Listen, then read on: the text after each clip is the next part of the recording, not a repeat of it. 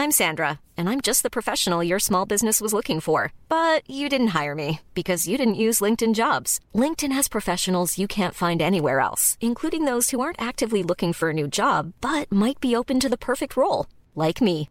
In a given month, over 70% of LinkedIn users don't visit other leading job sites. So if you're not looking on LinkedIn, you'll miss out on great candidates like Sandra. Start hiring professionals like a professional. Post your free job on linkedin.com slash spoken today.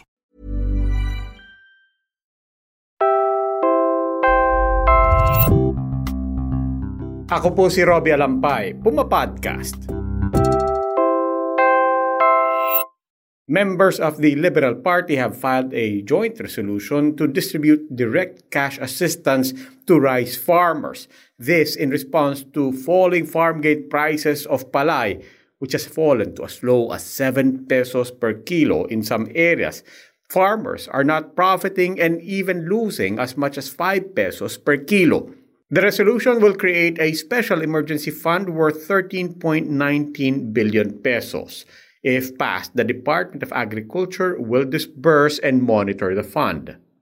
But there's a question as, as well about uh, how, how sustainable that fund is. If it's going to be a recurring fund, then do we have to allow 13 billion year in, year out?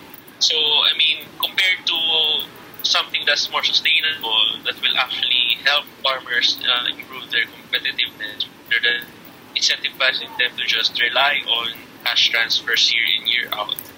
So there's that uh, sustainability question as well. That was JC Punongbayan in a phone interview with Puma Podcast. He is an economist and host of the Usapang Econ podcast. Several lawmakers and farmers' organizations are blaming the falling prices on the rice tariffication law. The law replaced import quotas with tariffs. As a result, imported cheap rice flooded the market, and local producers struggled to compete with the falling prices. Congressional representatives of the Makabayan bloc have called for the law to be repealed. On the other hand, Agriculture Secretary William Dar said there are many factors at play and it is too soon to amend a five months old law. Must uh, let's accelerate now because this is the time to plan, design and uh, uh, implement itong Rice Competitiveness Enhancement Fund. Let, let me have a caveat here. We have really neglected our uh, support to developing agriculture all these 30 years. Only nagmamadali na tayo itong next six years. I hope we can do it. With all the uh, political will, executive will, and the like, yes, I think uh, the next six years will be the, the time where the rice farmers will really be made more productive, uh, competitive, and prosperous. Yes. Okay. Whatever would make them happy. That was President Duterte's response on September 10 when reporters asked if he would prioritize the SOGIE Equality Bill the next day, presidential spokesman Salvador Panelo clarified that the president will prioritize an anti discrimination bill, but not necessarily the SOGIE Equality Bill. In response to Panelo's clarification, Senator Risa Hontiveros, one of the authors of the SOGIE bill, said that she would welcome a general anti discrimination measure, but she insists that her bill is still the best policy tool to protect the rights of the lesbian, gay, bisexual, and transgender community. Panelo did not name any particular anti discrimination bill that the president would endorse. One such bill is the Comprehensive Anti Discrimination Act filed by Senator Sonny Angara. This version would protect a wide range of sectors and would bar any discrimination on the basis of gender, age, race, social class, HIV status, and more. The government will formally withdraw the bill in order to fully allay public concerns. The Secretary for Security will move a motion according to the rules of procedure when the Legislative Council resumes. That was Hong Kong leader Carrie Lam announcing the withdrawal of the controversial extradition bill on September 4. The bill would have allowed for criminal suspects in Hong Kong to be tried in China. Lam's move to withdraw the bill meets the first of five demands of the protesters. Other calls include removing the classification of the protests as riots, the investigation of police brutality, the grant of amnesty for arrested protesters, and the grant of universal suffrage for the Legislative Council. Those other demands remain unmet The protests in Hong Kong continue. 五大诉求。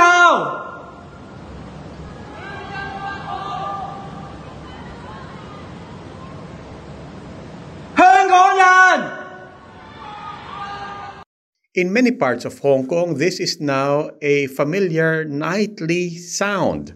It's in line with a protest called the Million Scream. 喂！天水围嘅朋友，光复香港！光复香港！光复香港！ Hong Kong residents provide solidarity to each other by shouting protests and protest slogans from their residences every 10 p.m. On September 8, the 14th weekend of demonstrations, protesters marched to the U.S. consulate.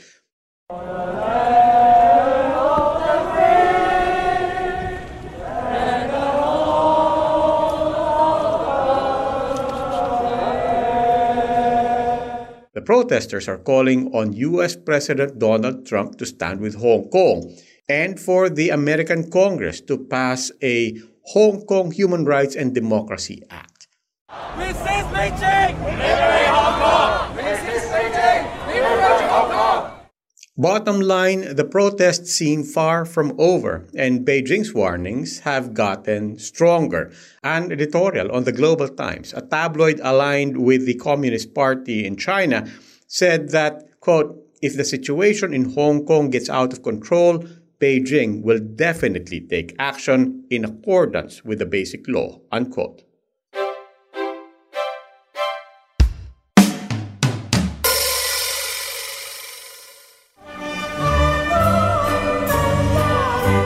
What you're hearing is from the score of the 1917 zarzuela Dalagang Bukid. Two years after that zarzuela was released, Jose Nepomuceno adapted it to a silent film, the first movie produced by a Filipino and starring Atang de la Rama. Again, that was 100 years ago, and the movie Dalagang Bukid marked the beginning of Filipino filmmaking. This podcast is brought to you by eHarmony, the dating app to find someone you can be yourself with. Why doesn't eHarmony allow copy and paste in first messages? Because you are unique, and your conversations should reflect that. eHarmony wants you to find someone who will get you. How are you going to know who gets you? If people send you the same generic conversation starters they message everyone else. Conversations that actually help you get to know each other. Imagine that. Get who gets you on eHarmony. Sign up today. Ryan Reynolds here from Mint Mobile. With the price of just about everything going up during inflation, we thought we'd bring our prices down. So to help us, we brought in a reverse auctioneer, which is apparently a thing. Mint Mobile unlimited premium wireless. Ready to get 30, 30, bit to get 30, bit to get 20, 20, 20, bit to get 20, 20, bit to get 15, 15, 15, 15 just 15 bucks a month. So, Give it a try at mintmobile.com slash switch. $45 upfront for 3 months plus taxes and fees. Promo rate for new customers for limited time. Unlimited more than 40 gigabytes per month slows. Full terms at mintmobile.com. One century later, there are no known copies of the film. It's not the only one that's been lost to time. Uh, siguro out of the films that we have, siguro 65% of it are already lost and gone. That was Liza Diño Seguerra, chairperson of the Film Development Council of the Philippines. Among the FDCP's mandates is to protect, to promote, and to preserve Filipino films. The oldest film archived by the FDCP is the 1937 film Zamboanga, the first Filipino film to be shown internationally. Ilang lugay, Sampay datong mo. makasikaw, mm-hmm. The scene from Zamboanga ends with a kiss between the romantic leads Fernando Poe Sr. and Rosa del Rosario. The FDCP is the lead agency for celebrating the centennial of Philippine cinema. On September 12, the FDCP held Sine Sandaan, which will honor 300 luminaries of Philippine cinema and kick off a year-long celebrations of 100 years of Filipino filmmaking. Because we're talking about people from behind camera Mm. to your unsung heroes, to your uh, to your genre cinema of the Philippines, the bomba era of the Philippines, to your icons. Mm. Yeah, it's so diverse. Celebrations for the centennial of Philippine cinema will continue until September 2020. Throughout the year, uh, we will be holding conferences, film talks, retrospective film screenings. We will have installations, galleries featuring different milestones in our industry. Next week marks the 47th anniversary of the declaration of martial law under President Ferdinand Marcos. A few myths about the economy during this era endure to this day. You may have heard some of them. Kaya naman marami nagsasabi na nakabuti naman talaga si Pangulong Marcos sa ekonomiya kasi tignan mo yung mga dami ng infrastructure projects na pinatayo niya, kabilang yung Cultural Center of the Philippines, Philippine International Convention Center, yung Heart, Lung, Kidney Centers, saka mga daan at tulay tulad ng San Juanico Bridge. That is Mayan Vidal parsing the data with her Usapang Econ co-host JC Punong Bayan. How did the government fund those projects? That is one of the most crucial issues here, Mayan. Kasi marami nga sa mga proyektong iyon ay pinondohan ng napakalaking utang panlabas o external debt ng rehiming Marcos. Biruin mo, sa loob lamang ng limang taon, mula 1977 hanggang 1982, yung utang panlabas ng Pilipinas nadagdagan ng 16 billion dollars. The national debt ballooned during martial law. Pero yung nangyari during the martial law years ay, number one, hindi naging sustainable yung pangungutang. And second, hindi naging productive yung maraming proyekto ng rehiming Marcos. To this day, we are still paying for the overpriced infrastructure projects built during the 1970s and 80s. Yung mga politiko, favorite talaga nila yung mga infrastructure projects. And we know that as well from everyday experience. For example, paborito nila yung mga basketball court, yung mga waiting shed, at ito kasi yung mga proyekto kung saan pwede nilang isalpak yung kanilang pangalan. Kumbaga, magpapasalamat yung mga tao sa mga proyektong ito dahil pinatayo ito ni Mayor. At ganito rin yung strategy, I think, ni Pangulong Marcos noon. Kaya naman hanggang ngayon, marami pa rin yung nagpapasalamat sa kanya. In the podcast Conversations with Randy David, broadcast journalist Cheche Lazaro revisits the state of media right after martial law was lifted. We were in a pressure cooker the whole time mm-hmm. of the Marcos period where mm-hmm. you were suppressed. No, no news was coming out. Everything was the mosquito press. Everything was coming out That's in, in right. bits and oh. pieces and underground. So there was this, there was all of a sudden you lift the pressure cooker. Back then, it was clear to the public that journalists and media were strong defenses against tyranny. After martial law and the fall of the dictatorship, however, people began to be more critical of media, while some sectors and politicians even framed them as enemies. People thought that the new dictators were mainstream media. Yes. That they controlled the information, Mm-mm. no, and there was no way of uh, responding to them Mhm. because it was a one-way flow of Correct. communication. Yes. Ms. Lazaro appreciates this change as a challenge rather than a threat. Do you think that people like yourself, representing a, a different vision of, of the role of the mass media in society, would have relevance in, in a world such as that we have been describing just now?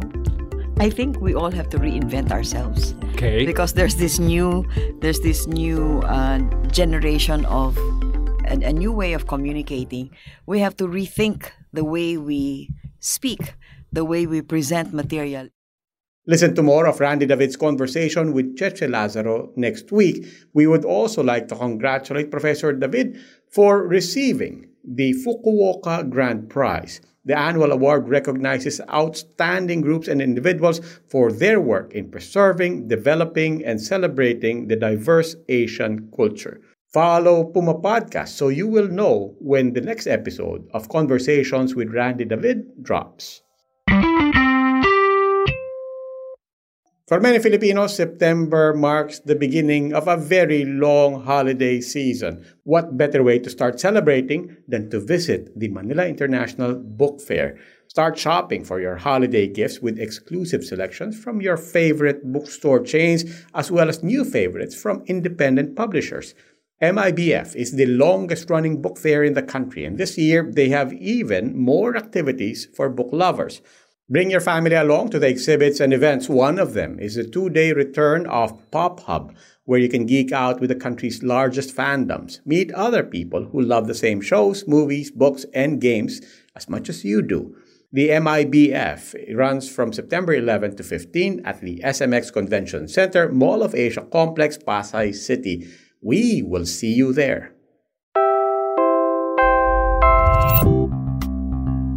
And that's the latest from Puma Podcast. For more content, subscribe to Puma Podcast on Spotify, Apple Podcast, Google Podcast, Anchor, Stitcher, or wherever you get your podcasts. Maraming salamat po.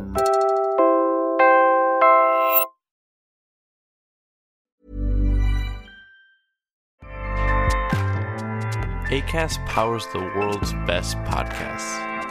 Here's a show that we recommend.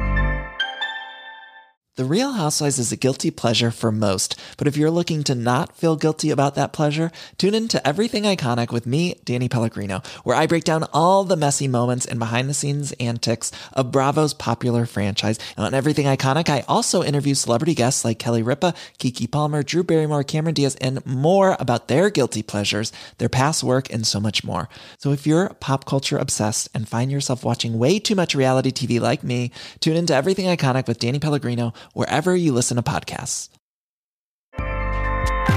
ACAST helps creators launch, grow, and monetize their podcasts everywhere. ACAST.com.